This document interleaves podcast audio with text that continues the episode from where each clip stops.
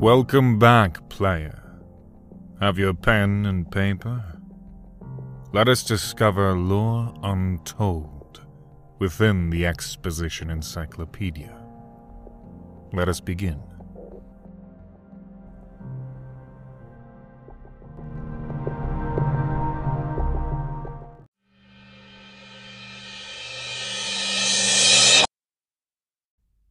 Chapter 4 Monsters, Volume 1 The Undead.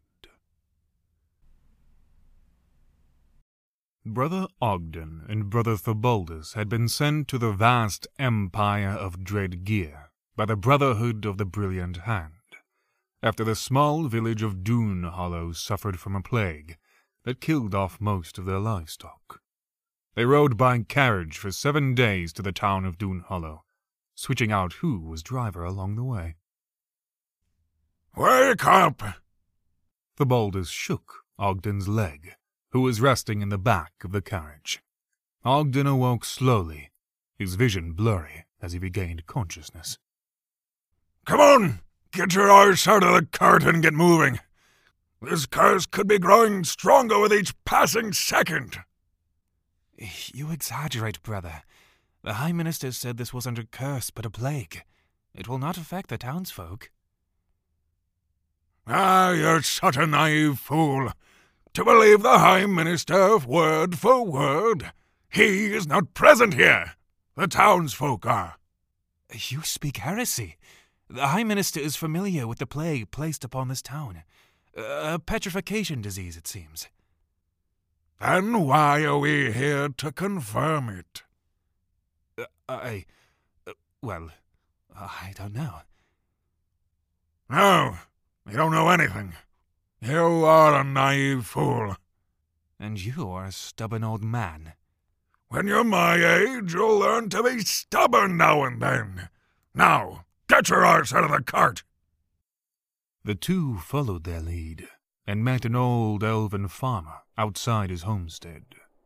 The old man spoke in a broken common accent, stumbling over his words and struggling to articulate the situation. To remedy this, Ogden spoke back to him in an elven tongue, something he picked up on his travels.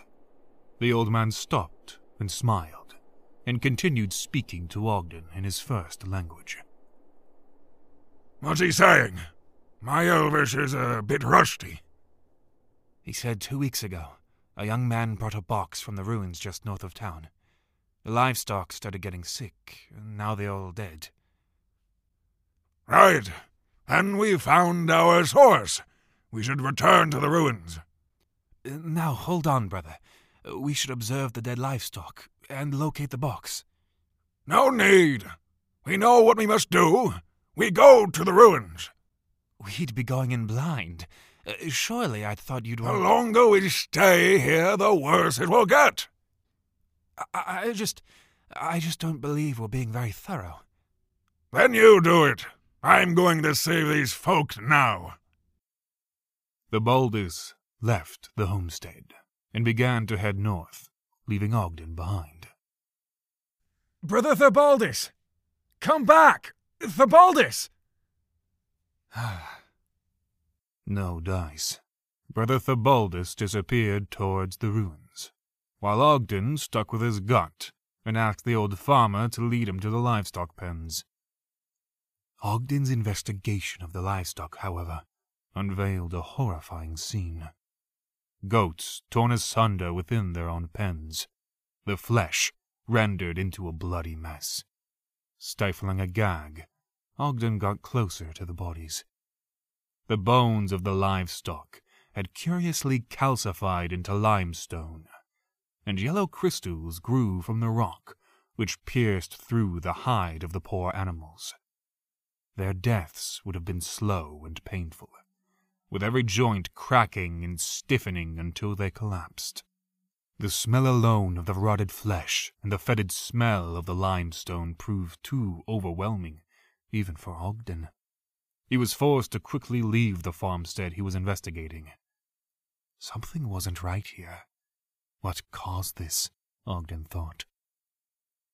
Alas, Nightfall came, and Theobaldus never returned from the ruins just outside of Dune Hollow. Ogden, figuring there was nothing of significance left in the town for him to investigate, turned his sights on the ruins and to find his brother in arms. For ten miles, Ogden valiantly trudged through the steep dunes of the eternal sands in the freezing desert night air. He eventually came upon the ruins, where he discovered a sizable hole in an uncovered wall. Theobaldus must have created it by bashing his mace on a structural weak point. Typical. However, Ogden could not see a thing.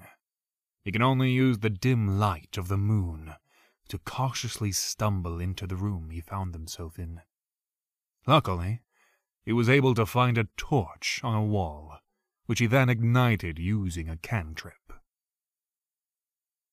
He discovered that he was in some sort of archive room. Scrolls littered the floors. Some were crammed into wooden barrels, and others were still open on rotten wooden workbenches. Making his way over, Ogden investigated the scroll on the workbench. It was a schematic of some sort, for what he could not decipher. From what it looked like to him, it seemed like some sort of beast. From what he read, it was a metal beast, one that would eat sand. Perhaps this was an ancient way of documenting the wildlife. However, Ogden had never heard of a metal-like creature that devours sand before. Perhaps these creatures were extinct. Regardless, Ogden believed it was nothing to worry about, for there were more pressing issues at hand. He moved onwards, determined, descending down into the ruins. In the next chamber, he came upon a new sight that made him grimace. A skeleton. A humanoid skeleton.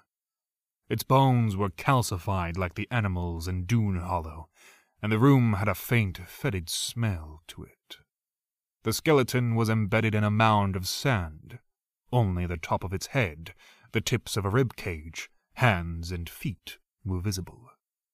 Sand seemed to be slowly pouring out of its eye sockets. Ogden walked closer, his torch illuminating his path. He felt a crunch beneath his feet, though. He had stepped on a bundle of yellow crystals on the skeleton's perimeter. While looking down, he noticed the left hand of the skeleton was gripping a journal, which Ogden had to pry from it. The old bones snapped as he took possession of the book. What he found was a personal diary from someone named Selkar, who was apparently under the servitude of King Malik, a forgotten ruler of Dread Gear. Ogden read the journal in hopes of finding a hint of what sort of operation had originally undergone in these ruins. Perhaps it would lead him to Theobaldus. It read as such. 16 YOK, Year of our King, Duskfall. King Malik insists Somewhere out in the eternal sands, there's an artifact left by the great wizard Simon de Lozakar. He gathered us, his most loyal knights, to accompany him on the crusade to find the artifact. Wasn't Simon killed for practicing necromancy? I have only heard of the legends. Perhaps they are just that. 16 YOK, Sunrise.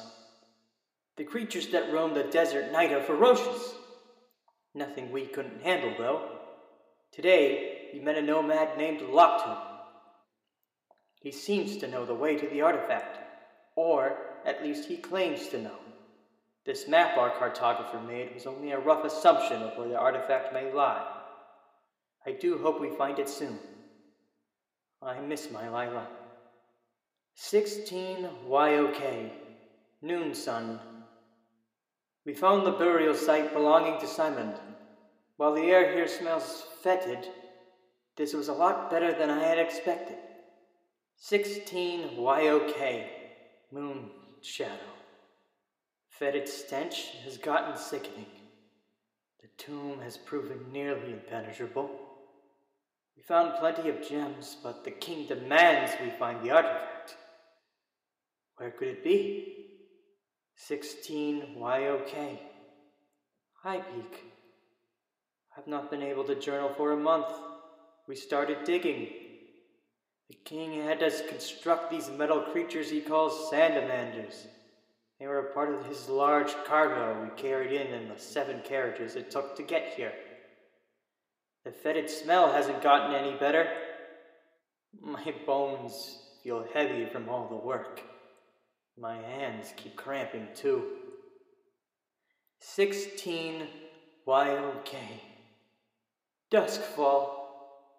I don't know what happened. The king went missing along with Sir Amon and Sir Caden into the lower chambers. I have lost all ability to walk. Just an hour ago, I spat sand out of my mouth. I'm scared. The entries end there. Whatever happened to Selkar, it took him before they were aware of it.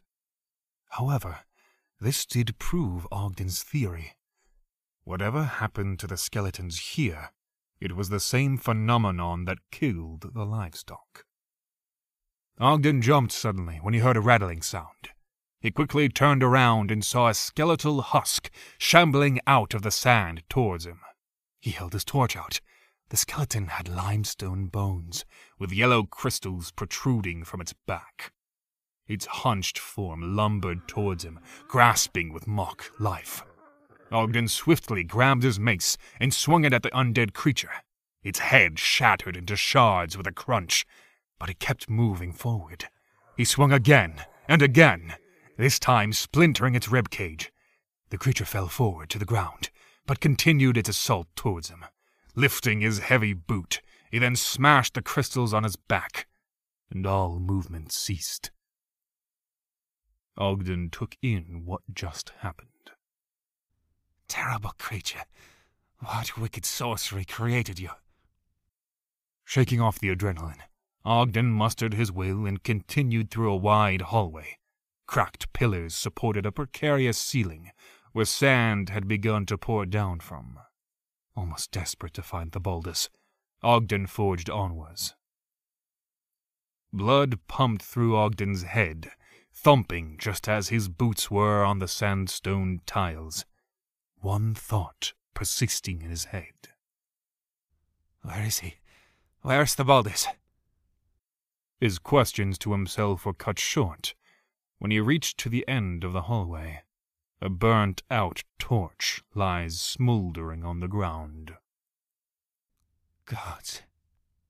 His pace quickened through the next hall, mumbling a silent prayer as he pressed on, one hand gripping the torch before him, and his other gripping his mace to his side. Though the speed would not last, for when he got to the dark descending staircase in front of him, he paused in dread. It was the sound. The sound is what stopped him dead in his tracks. From atop the riser, he heard the sounds of eating. Flesh being torn, chewed, and swallowed in the most voracious way, as if to sate an untamed hunger. It echoed up the stairs, and into Ogden's ears. He trembled. Gripping his hand with a mace beading in sweat, he took one step down, then another, and slowly he walked down. The disembodied right arm of Theobaldus lay at the bottom of the steps. Ogden found his mace belonging to his comrade not but five feet to the left. It had been bloodied and bent in the middle. There was a trail of blood leading down a darkened path that began at the arm. There was another gnawing sound. From the far right corner of the room, Ogden heard the sound of bones slowly snapping and splintering. He held up his torch, and in the corner was a creature so vile. Its tongue was long, and dripping with saliva, its teeth jagged and bloodied, its skin faded green. It wore rusted chainmail and a rusted helm with a visor hanging only by a thread, which swung freely as the creature started to lurch towards Ogden. It had spindly arms with elongated claws that dragged across the sand as it stammered closer. Ogden clasped an amulet he wore around his neck, and from it shot a small fiery hand that latched onto the monster's face. The creature howled as its skin started to smolder. Following this, Ogden then reached for a small javelin in his pouch and threw it at the creature. It pierced through its chest, ripping apart the chainmail. The creature lay dead, gargling its last breath of undeath. From the look of the rusted mail, Ogden guessed this creature was once one of the two knights that descended into the vault with King Malik. Ogden had studied creatures like this with the Brilliant Hand before. They were believed to have come from the abyss originally. However, it was obvious that this poor man somehow transformed into one. Ogden knew now he had to investigate further, and fast. He investigated the corpse in the corner. Whoever it was, the knight had been gnawing on them for a long time. It wasn't Theobaldus. This man had been dead for far too long. From the look of the corpse's robes, the body may belong to the nomad that was mentioned in Selkar's journal. Theobaldus was right. There has to be a curse originating here. Men don't just become ghouls on their own. This room is empty apart from the few corpses and body parts. Theobaldus, I fear you have been sent to the Allfather. I pray that I may see you again, you crumpy old man. Ogden delved further into the vault, discovering more and more bodies of unfortunate spelunkers and fallen warriors, who suffered the same fate as poor old Selkar. The fetid smell grew more and more repulsive, and soon Ogden's mind began to play tricks on him. He falls to the floor in a daze as he become overwhelmed by the smell of the limestone corpses. Wake up, you lazy sow! Uh, the, Theobaldus, I thought you had perished. You think a few foul-smelling ghouls and a few shambling skeletons could kill me? Hmm. You are a fool. Uh, Theobaldus, I was just starting to miss your berating. Come on, lad. We must find the source of this curse. Aye. Together, they delved further and further into the vault, crossing through an eternal umbral hallway. Ogden was relieved. Theobaldus had both his arms. Some other poor sod must have been torn to bits before them. Perhaps the hand had already sent someone here. Did you see that arm back there? I thought it was yours. What? Oh, yes. Not mine, obviously. Thinking some other order sent a knight out here. Probably eaten alive by the ghouls. It doesn't make sense. Men turning into ghouls? That's because I was right. It is a curse. I bet if we don't act soon, the townsfolk will turn into ghouls themselves. I have to agree with you. No way this is a plague. Do you know where you are going, brother? What other way is there to go? The voracious crunching returned. Ogden felt a sickening twist in his stomach, and he was forced to one knee. When he looked up, Theobaldus was gone. There was now only a dim light at the end of the hallway. He passed through, and what he saw next broke him. A corpulent undead form feasting on the corpse of Theobaldus, its drooling maw latched onto the torso of the fallen knight, his right arm missing. Ogden fell to his knees. He gagged. How is this possible? I was just. I was just speaking to him. The ghoul looked off from its meal and spoke to the weeping paladin. Another delicious morsel wandering in from the sands. What are you? I am Malik, king of the eternal sands.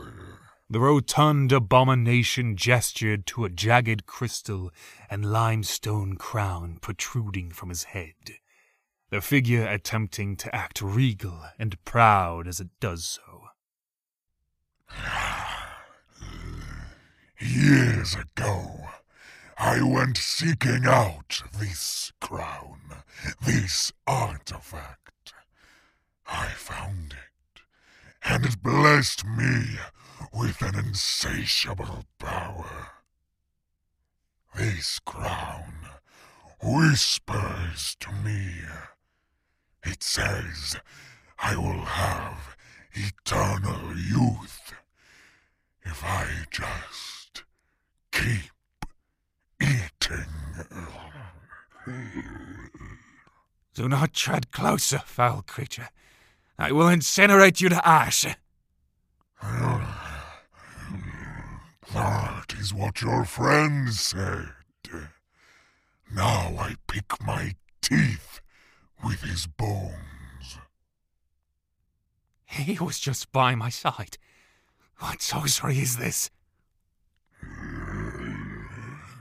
The crown did it. It led you here to be devoured. Perhaps you will sate my hunger. The ogre ghoul lunged at Ogden, to which the knight cast a wall of fire to avoid the attack. The monster wailed and slammed the ground with his fist, causing a quake that forced Ogden to the ground. It roared with rage as it grabbed Ogden by the leg and tossed him into a stone wall. Bones snapped within Ogden as it charged him again. Standing to his feet, Ogden mustered the strength to toss another one of his javelins, puncturing the knee of the ogre ghoul. The cursed king toppled to the ground as his forward momentum made him crash and roll towards Ogden. The knight once more sidestepped out of the way as the creature collided with the wall. Parts of the ceiling crashed down onto the monster. But it soon crawled out from the debris and let out a blood curdling roar. Ogden rushed in and bashed his mace across Malik's face, knocking a few of his jagged teeth out. The creature grabbed Ogden and held him up in the air, breaking one of the knight's arms in the process. Ogden could begin to feel the creature trying to rip him apart, muscles beginning to stretch and tear. He tried wiggling his right arm free. Malik's grip was strong, but by the will of the All-Father, Ogden was able to free his arm and bring his mace down upon the cursed crown on Malik's head. There was a blinding flash. Malik howled in pain, tossing Ogden once more towards the rubble. The creature tried to charge Ogden one last time. However, with each step, a part of the monster turned into sand, crumbling into the wind. The cursed king faded into obscurity once more, with no trace of the horrid monster he'd become left. Ogden hadn't noticed, but when the cursed king slammed into the wall, parts of the ceiling had collapsed.